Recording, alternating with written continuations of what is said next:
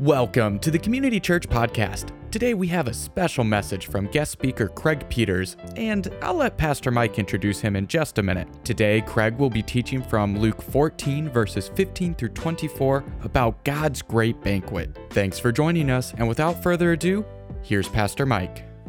We have a really wonderful special guest. Craig Peters is going to be with us this morning. Craig was, was here about a year ago, and, uh, and I think at that time, you know, so many, our missions committee heard his heart, heard his mission. Man, we want to we want to partner with him.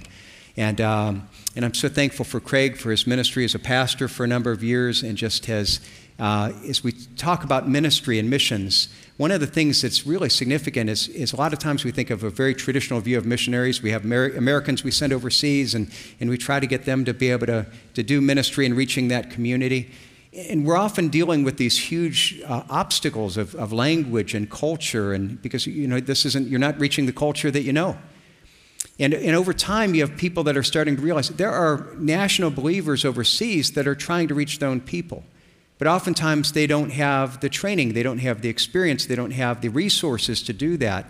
And so there's more and more ministries that are stepping into the space that we're saying, hey, what we want to do is instead of going over there and reaching those people, we want to go and equip the local pastors and give them training, give them resources so that they can more effectively reach people in their own culture. And I know Craig went on a trip and, and caught, got the heart of that to the point where it was like, man, I need to do this full time. God's calling me away from what, what he was doing and toward this, toward this ministry. And, and I'm so excited about that, about what Craig is doing, about this whole ministry, Equip International. And uh, so before he comes, I want to encourage you to just take a, a moment. Here's a little video that will tells you a little bit about what Equip does, and, um, and just to introduces that ministry. Before he comes, let me encourage you to, to put your eyes to the screen.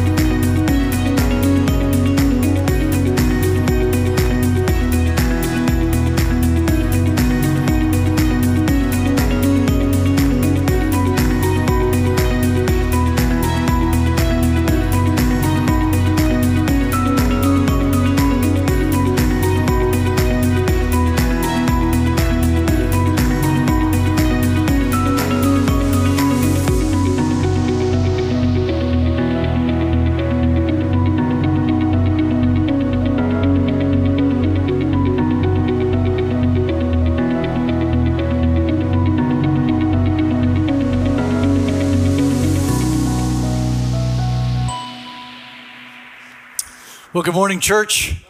It is always good to be with you. Uh, so thankful for the time that I had last year to be able to come and encourage and share the Word of God. I want to thank Pastor Mike for having us in, as well as uh, Don and Bonnie. They work behind the scenes for the missions conference, and so thankful. If I could just take a minute and say thank you for coming alongside, praying for us, supporting us in our ministry.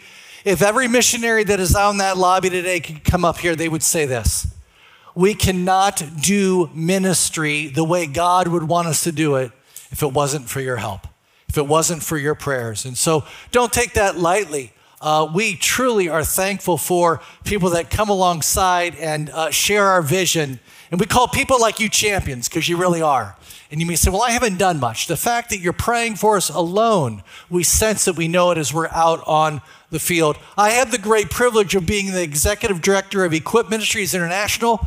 We have only been around since 2018, but we are in seven countries now, soon to be eight countries. I was telling somebody after the first service, every week we get somewhere between 10 and 15 requests online to come and do training in various countries. So the need is great and we are training overseas pastors and church leaders. We are providing materials in their language, which they do not get. We think that the internet is just, hey, it's just English. And the majority of it is. Uh, but there are virtually no resources for someone in Cambodia or Myanmar or, or Thai. It is very difficult to find those resources. And we've been able to be able to create some resources to be able to give to them. And that sets them up for a long time. You've heard that saying uh, uh, that a picture can paint a thousand words. What you just saw paints 10,000 words uh, of what is going on overseas. And you may never be in Cambodia, you may never be in Honduras, or you may never be in Kenmore. Just kidding. Um, but you you will probably find yourself there are people around you where you can be a missionary. And that's why this missions conference isn't just about over there, it's also about right here and how God is working in this area, in this region. And so I uh, want to be able to just share that a little bit with you today before we launch into God's Word. If you would just give me a little bit uh, of time to be able to share with you the need for training overseas pastors and church leaders, uh, and also the need for resources uh, to get them into their hands, that is happening. Pastors are being trained, pastors are getting resources. And so um, when, I, when I go to a country like Malawi, Africa, and a man refers to Antioch, the city of Antioch in the book of Acts, as a person, I know he needs training. When I hear a man and I'm in a church and the church is packed in Africa, and that man has four pages from the book of Zephaniah. That's it. When was the last time you read Zephaniah? Some of you are like, I'm not even sure where it's at. You know, Zephaniah. I know that man needs training. So my wife would say this I love when a missionary comes and they open up the Word of God and, and it's just a great time. But she said, You know what I want more than anything else? I want to hear stories from the road. I want to hear stories from the field of how God is making an impact overseas. And so we're going to do both today. I'll give you some stories of how God is working in a miraculous way. And you can see more of that going out into the lobby and seeing all the different uh, missions organizations and as well as Equip. Let me give you a couple pictures here. Uh, let me just, well, let me share that, that first. Uh, this is something that is heavy on my heart and something that I cannot answer for you. I have to answer for me.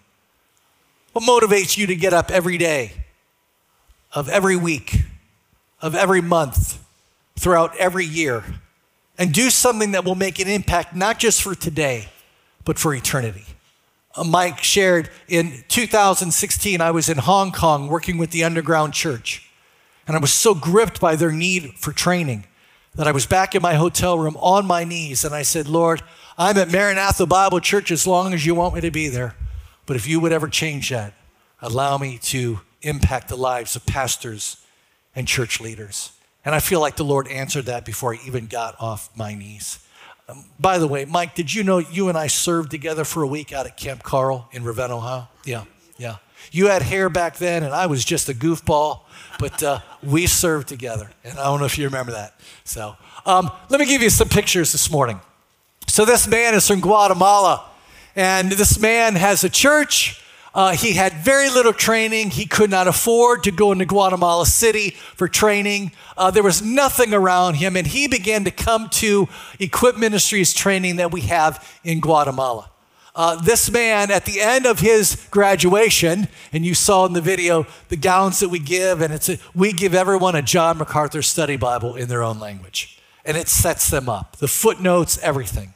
And I was with this man uh, just uh, the beginning of this year, and I saw he still had his John MacArthur Bible. And I opened it, And when I opened it, I gasped. It was so underlined and words circled and things in the margin. This man is loving the Word of God and he is able to rightly divide the Word of truth. And this is just one of hundreds, if not thousands, of pastors that are being trained overseas. You'll notice here that uh, he doesn't have anything in his church. He's got nothing hanging up. There's nothing, you know, there's no bells and whistles in his church. But he does have two certificates from Equip Ministries International that he's got. And for us, we're just running it off and giving it to him. But for him and his people, it means credibility that he is being trained to rightly divide the word of truth and studying God's word. He is equipping the saints for the work in the ministry. Here's another picture. These are some guys. Uh, some of them are from Haiti. Some of them are from the Dominican Republic. Was there uh, early this year. 120 pastors gathered together. They hadn't met uh, for a good year because of COVID. So when they came in, they were wound up and they were all excited. And there's one man in that picture that came to me after the very first session, our first evening, with tears in his eyes. He grabbed my arm and he spoke to me in Spanish. And I didn't have a, I didn't understand one word he was saying because I don't know a lot of Spanish. Mi, mi, mi español es muy poquito. That's it. My Spanish is very little. And he, he took me over to a translator and he told the translator, if this was the only training I got, just this training, it has changed everything. He said, Because I was ready to leave ministry next week. I was done.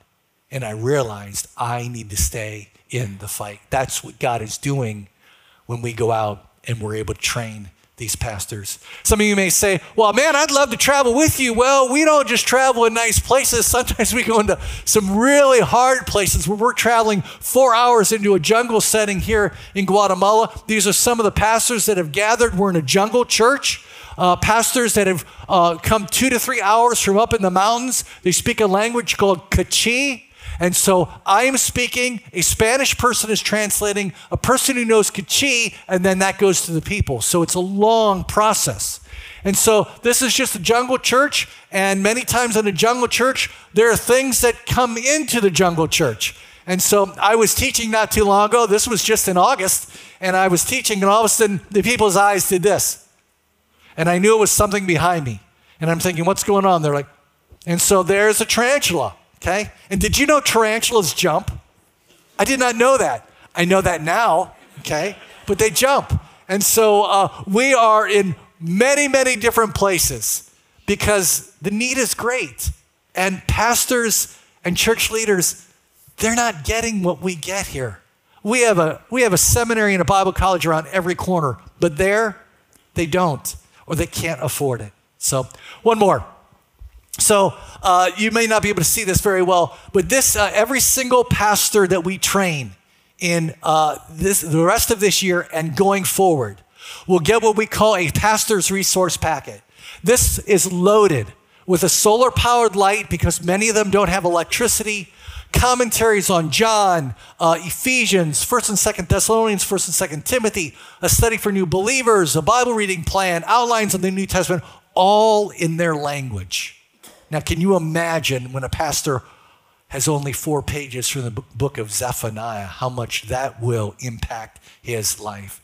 And so we are, our goal right now is we're wanting to reach 400 pastors in the first eight months of our ministry in 2023 at $50 for a pastor's resource packet. It ends up being $20,000 that, Lord willing, uh, we will be able to raise and be able to bless these pastors. We'll talk more about that down the road. But uh, take a minute, if you would, and turn with me to Luke 14 this morning. If you have a copy of God's Word or uh, electrical uh, uh, device that you can use, Luke 14. This is quickly becoming one of my favorite passages in all of Scripture. But this is also a passage that many of us kind of just uh, gloss over and we read it and we think, oh, okay, and we move on. There is so much here for us, and as certainly as it pertains to missions this morning. And this is a parable that Jesus will share. Before we get into that, though, we need to have some context. That is very important. Uh, and I will ask this question How many of you have ever been invited at some time to go somewhere to see someone for some reason? Just raise your hand. Yeah, I think all of us have. And some of them are general invitations where you are invited to your fourth cousin's birthday party or a graduation or a retirement party, uh, something like that, maybe even a wedding. But there are times when someone invites us to be a part of something that it can completely change our life. It's once in a lifetime opportunities that come our way. And those opportunities, if we accept them, can very well change the course and direction of our life. And if we reject that invitation, it very well can change the course and direction of our life as well. And so Jesus in Luke 14 shares a parable, and to help you to understand what leads up to that parable, in the beginning of Luke 14, Jesus is invited to the house of a religious ruler, a Pharisee, a teacher of the law. And it seems as if there are many teachers of the law that have gathered, and they're kind of reclining and they're talking and they're sharing about, hey, when there's a wedding, uh, don't take the seat of honor let somebody else give you that seat. Don't just assume that you're of the seat of honor. And when there is a banquet, don't just invite your friends and you, you know your your uh, uh, relatives and your family because they'll be expected to repay you. But at the banquet, invite the lame and the blind and the poor and the crippled because they cannot repay you. And so they're talking about all this. This is just a setup. And in verse 15, it tells us that there is a teacher of the law that is reclining at one of the tables and he makes this statement. Verse 15 Blessed is everyone who will eat bread in the kingdom of God. And we're like, okay, let's just read on. Hold on. Blessed is everyone who will eat bread in the kingdom of God. This man is Jewish. This man is a Pharisee. This man is a teacher of the law, and this man, in what many commentators will say in a very pompous and arrogant way, is making a statement. What do you see right after the word God in your Bible? An explanation point. And we use an explanation point either to shout or to emphasize something. And I can imagine he is saying, Well, blessed is everyone who will eat bread in the kingdom of God. But when he is referring to everyone, he is referring only to the Jewish people. The Jewish people. As if to say, hey, we're descendants of Abraham and Isaac and Jacob. We're God's chosen people. We're the holy ones of Israel. We will be the ones that will be at that banquet. Certainly not the Gentiles who are often referred to as dogs. But we will be the ones that will sit at that banquet table at the end of the age. it, it is only the Jewish people. And like my daughter would often do, she'll turn her head and she'll go, Really? Is that, is that right? Is that, is that true? Jesus hears this, and Jesus has an opportunity to correct. He has an opportunity to share because what they have been told or what they believe, they are misinformed, they are mistaken. And so he shares this parable. Follow along. A man once gave a great banquet, invited many, and at the time of the banquet, he sent his servant to say to those who had been invited, Come, for everything is now ready. But they all alike begin to make what? Excuses. Thank you. One person, excuses. And another said, I have bought five yoke of oxen, and I go to examine them. Please have me excused. And another said, I have married a wife, and therefore I cannot come. So the servant came and reported these things to his master. Then the master of the house became angry and said to his servant, Go out quickly to the streets and lanes of the city and bring in the poor and crippled and blind and lame. And the servant said, Sir, what, what you commanded has been done, and still there is room. And the master said to the servant, Go out to the highways and hedges and compel people to come in that my house may be filled. For I tell you, none of these men who are invited shall taste my banquet.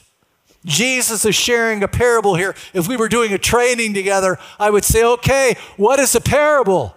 A parable is an earthly story with a heavenly or spiritual meaning. Jesus often talked about parables, whether it's a parable of a sower, a mustard seed, um, a lost coin, a persistent widow, or a prodigal son. He was always sharing a story of the here and now, something that we could all relate to. But underneath that story was a treasure trove of truth regarding the kingdom of God. And so Jesus shares this parable to help and correct their thinking. And the first thing we see is it's a great banquet. How many of you would agree there are banquets and then there are banquets, okay? And some of us have been to banquets and we think, oh, that was nice. And then some of us walk into a banquet and we think, whoa, bells and whistles. And for the Jewish culture, when they do a banquet, they do a banquet. And what you need to understand about a Jewish culture is this food and relationships go hand in hand in a Jewish banquet. That that food is an act of hospitality, it's an act of courtesy. We share our abundance, but that banquet also is a time where relationships are fostered and people can enjoy each other's company. And so food is just as important as relationship, and relationship is just as important as food. And you don't want to hurry the banquet. How many of you here eat fast? Just, let's just be honest here at church, okay? I eat extremely fast. And, and I was in Moldova last year, and I'm sitting there, and when I eat, I'm just like, I am just sucking it up. And our partner from Moldova goes, Craig, what is wrong? What are you doing? I said, I'm eating. He goes, No, no, no. He goes, Why, why so fast? Why, why you eat so fast? He said, You don't talk. Uh, you don't share. There's no relationship here. Are you mad? Are you mad at me? And I said, I'm not mad at you. He said, Well, then what are you doing? He said, It's just so fast. Just all the time. He goes, Sit, enjoy. Let's relax. We do that a lot, don't we? And so we see that this is a great banquet. And we see also that many are invited. This is not just a small little venue where there's a casserole and some sloppy joes, okay? This is a venue where it could be a region, a village, a city, but it is beyond your immediate family. And preparations need to be made because the host is inviting people to come to this banquet, and he does not want to be embarrassed by not having enough food for people that are going to show. So it is the butchering or slaughtering of uh, uh, uh, for food of livestock. It is side dishes. It's the plates. It's the silverware, the napkins, so that everything is laid out, and it's beautiful. So what the host will do is he will send a servant out, and he will say to the people, "On such and such day is a great banquet. You are invited." How many of you have ever had in, gotten in the mail save the date for a wedding? The wedding is not for 10 months. And yet somebody is sending out a save the date. You have the date, but you don't know the hour. And so he will prepare. And so when that hour comes, he will send everyone out, all of his servants, and they will say to the people who have verbally said, We are coming to the banquet, he will say, Come and dine it's dinner time. Now, now, they don't actually say that. I'm sure they don't. I mean, I got that from, from Beauty and the Beast. But come and dine, it's dinner time. But they basically say something like that, okay? It's time to come and enjoy the banquet together. And so the day is set, but the hour is undetermined. And once the preparations are made and ready, it's time to come. That's a beautiful thing. But there's a problem.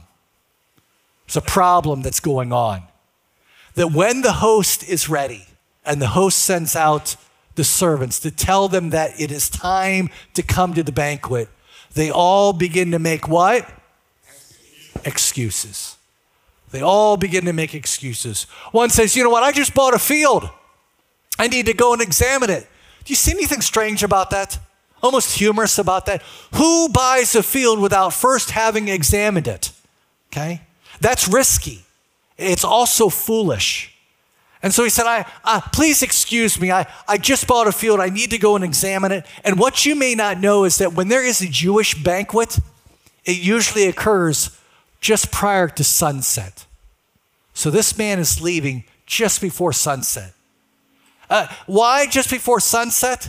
Because uh, people are done for the day, the work is finished, uh, the temperature has gone down a little bit, and they come in and they enjoy the evening together. The laughing, the talking, the singing. There's no pressure that they need to go anywhere. And they go into the night. The banquet leads into the night. See, what's happening here is this man says, I need to go and examine the field. Friends, the field is not going anywhere.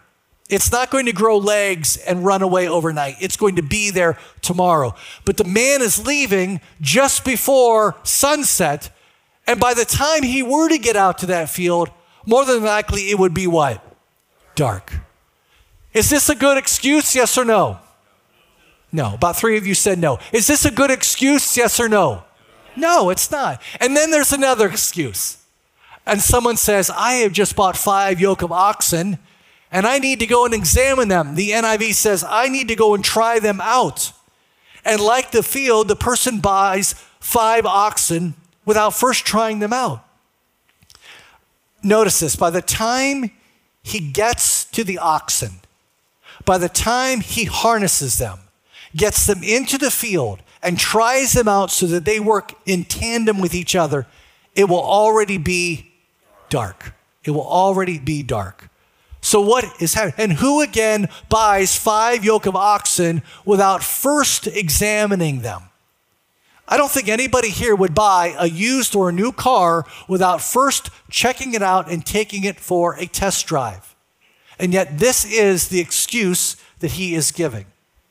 Now, I want to just take a moment and stop for a second because there is a beautiful application here and I don't want you to miss. Could it be that the field, and could it be that the oxen has taken so much precedent in their lives that it has captured their attention so much that it has taken them away from the more important things, the more permanent things, the more eternal things that will capture their heart forever? And think about it for you and I. What is your field?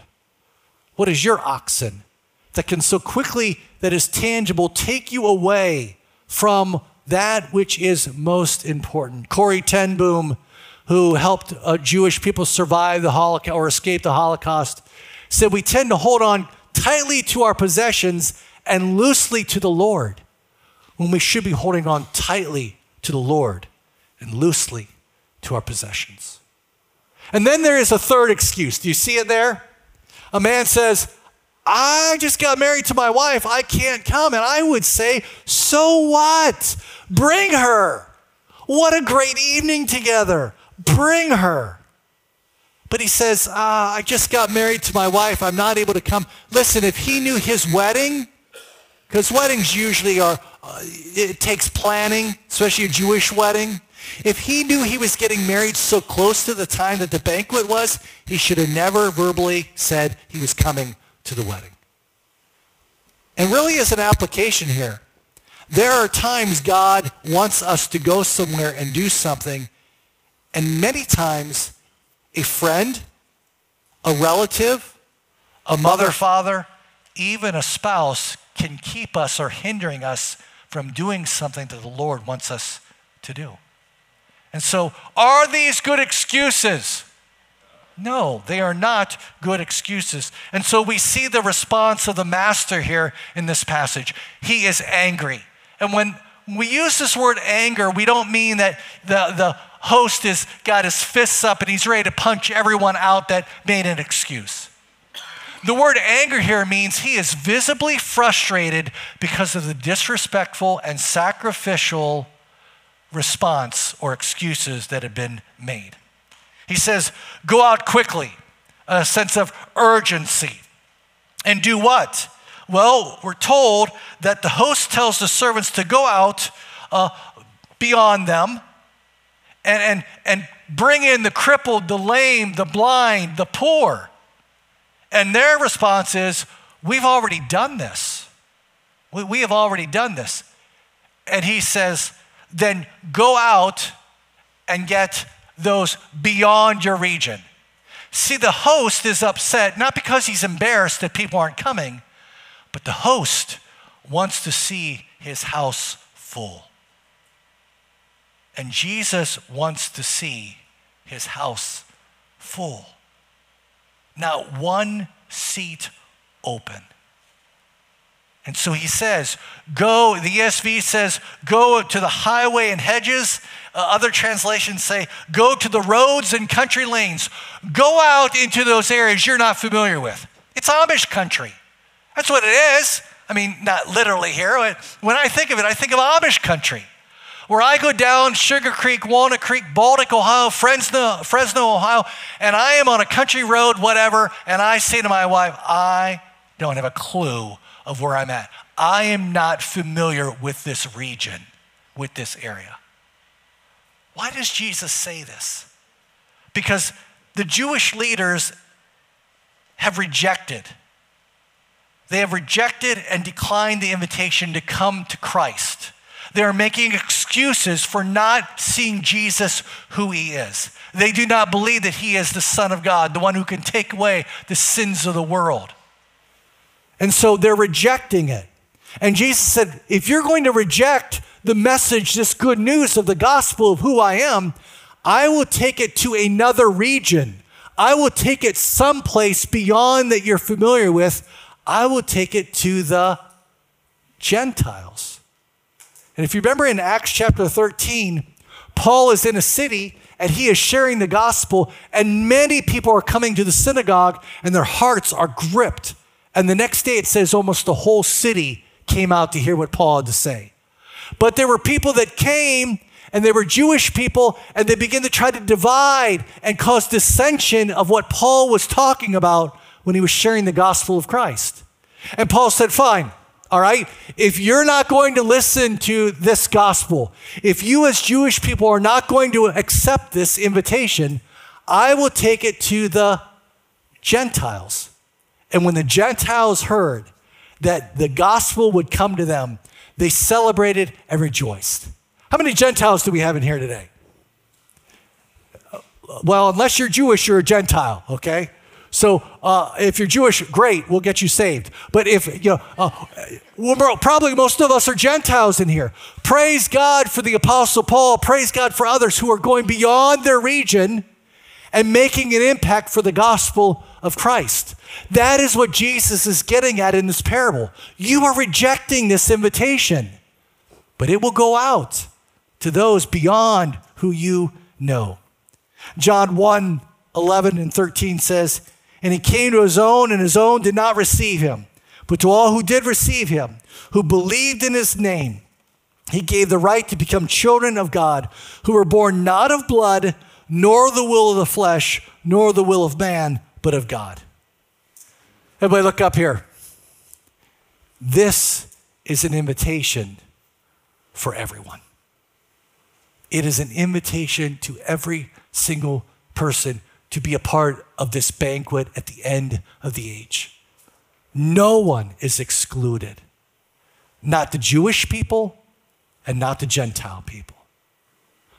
What does that have to do with us? What does that have to do with missions?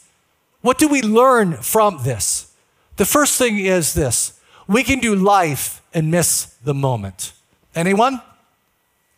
You are cranking it out and cranking it out and cranking it out, and you're going from one thing to another, one thing to another. And when I say, Hey, how are you doing? Many of us will say, What? I am so busy. I'm so busy. And we are just doing life, but we're missing the moment. The Pharisees that are with Jesus that day, they're doing life. They know the law, but they're missing the moment. They're missing the moment of understanding who Jesus is, the Son of God who can take away the sins of the world. And I think we can do it too. We're so caught up with our field. We're so caught up with our oxen. We're so caught up in our relationships that we miss the more permanent, eternal value of things and of who He is. We can do ministry or we can do life and miss the moment. Uh, there's a saying if the enemy can't get you to do something wrong, he'll get you to do something busy. Second, there are missed opportunities, and then there are opportunities you don't want to miss. How many of you have ever missed out on an opportunity? Somebody's come to you and said, Oh, you got to be a part of this. Uh, this is absolutely fantastic. You got to come with me. We got to go see this person or do that. And we say, I can't. I, I just can't. We, we think of some excuse.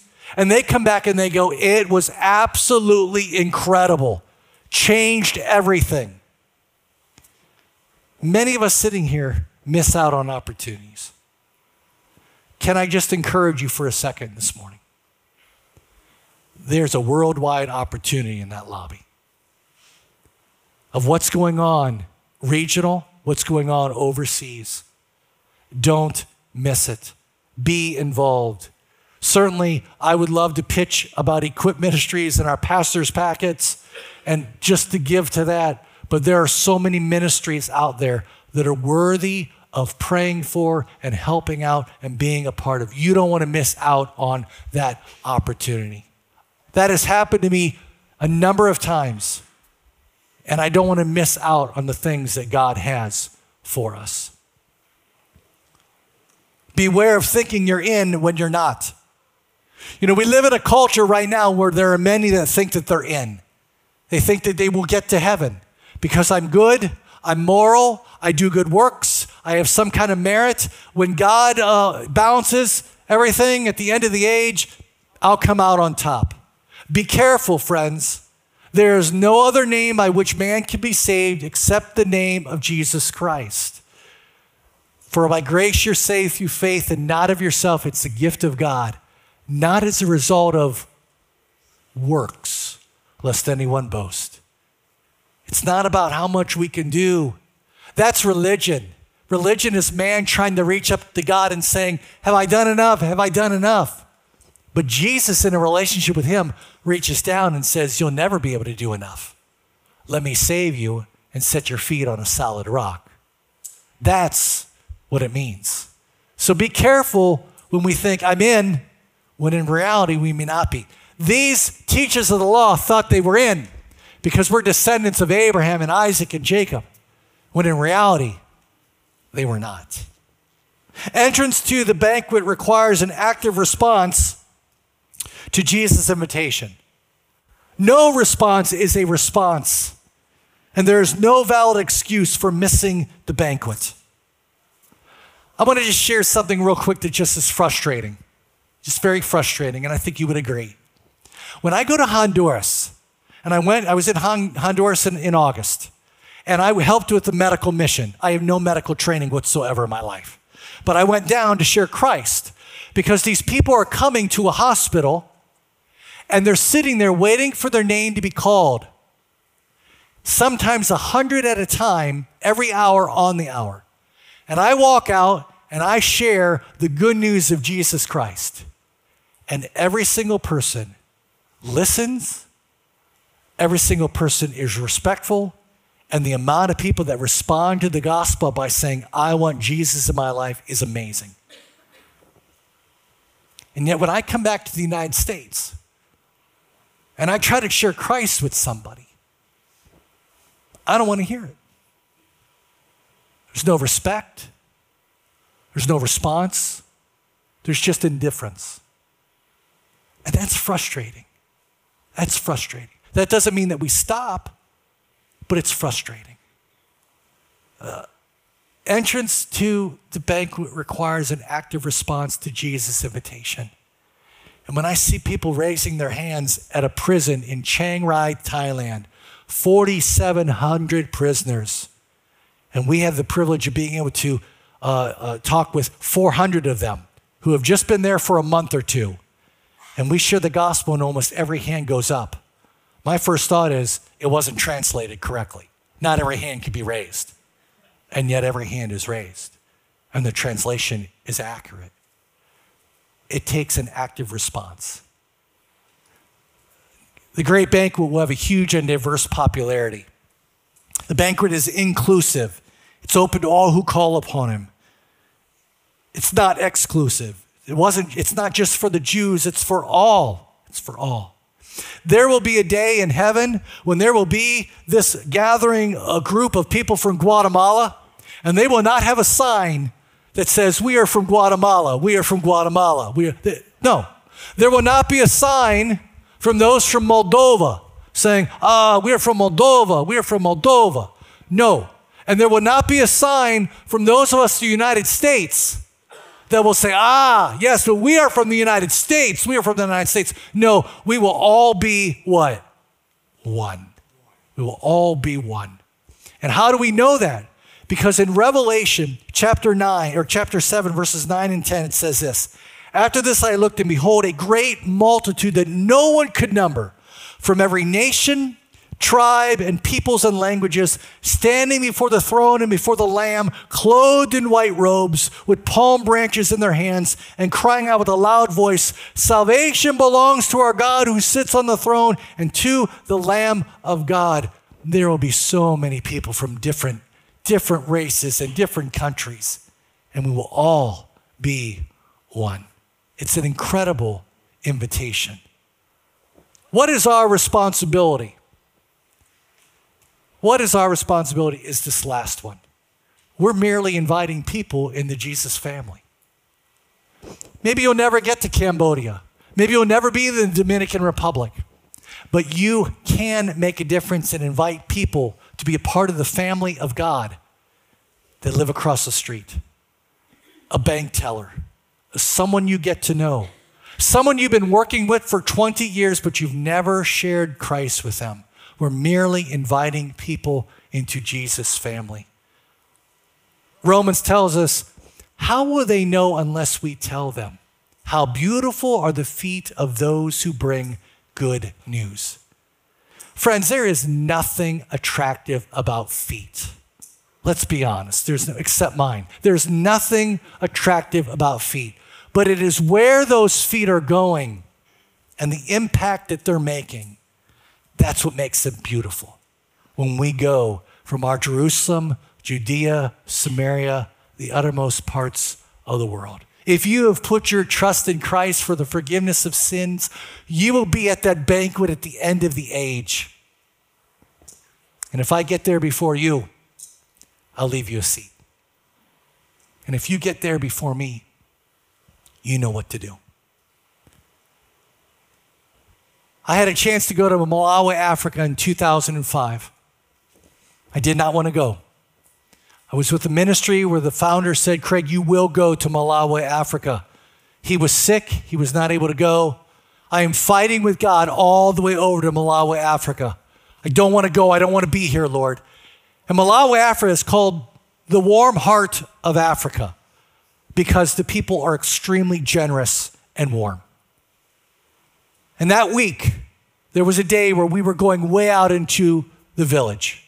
Hours and hours we were driving. It is eight o'clock in the morning. I'm getting into a Land Rover and I'm sweating so bad I look like a glazed donut. Okay, you know what I'm talking about. And I'm like, this is ridiculous. And we go from asphalt to uh, gravel to a dirt road to pretty much making our own road. And we are about a quarter of a mile out from the village. The man who is the chief of the village had come to know the Lord and said, Please come and share the gospel. As we we're making our way to the village, I noticed there are children out in the field playing soccer with rolled up pieces of plastic because they cannot afford a soccer ball. A bunch of Walmart bags all crumbled up and tied up to make a soccer ball. And when they saw the Land Rover, they turned and their eyes got huge. And I heard them say, Azungu, Azungu. And the word Azungu means white man. In my translation, it's tall, attractive white man. But, but Azungu. And all the way to the village, I hear him saying this. And Word carries, by the time we got to the village, the whole village is standing there.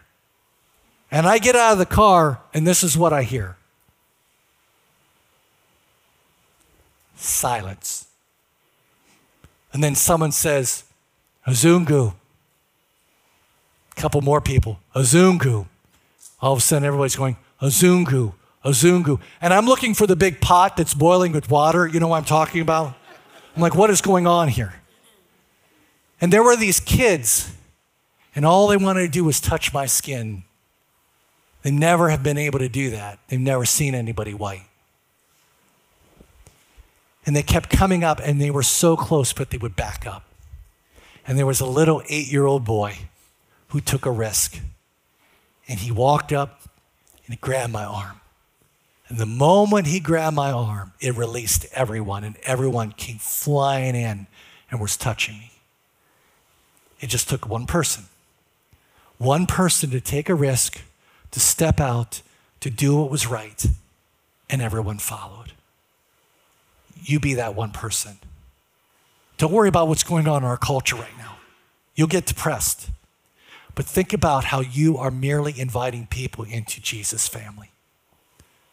What motivates you to get up every day of every week, of every month, throughout every year, and do something that will make an impact not just for today, but for eternity? In doing so, we will glorify God in all that we do and all that we say. And that is it for this week's message. If you have any questions or you'd like to get in touch, send us a text to our new texting number 330 400 3242. You can learn more about our events and community groups online at ccpl.life/connect. There, you can also send in a prayer request. We would love to pray for you. Have a blessed Lord's Day, and we'll see you next week.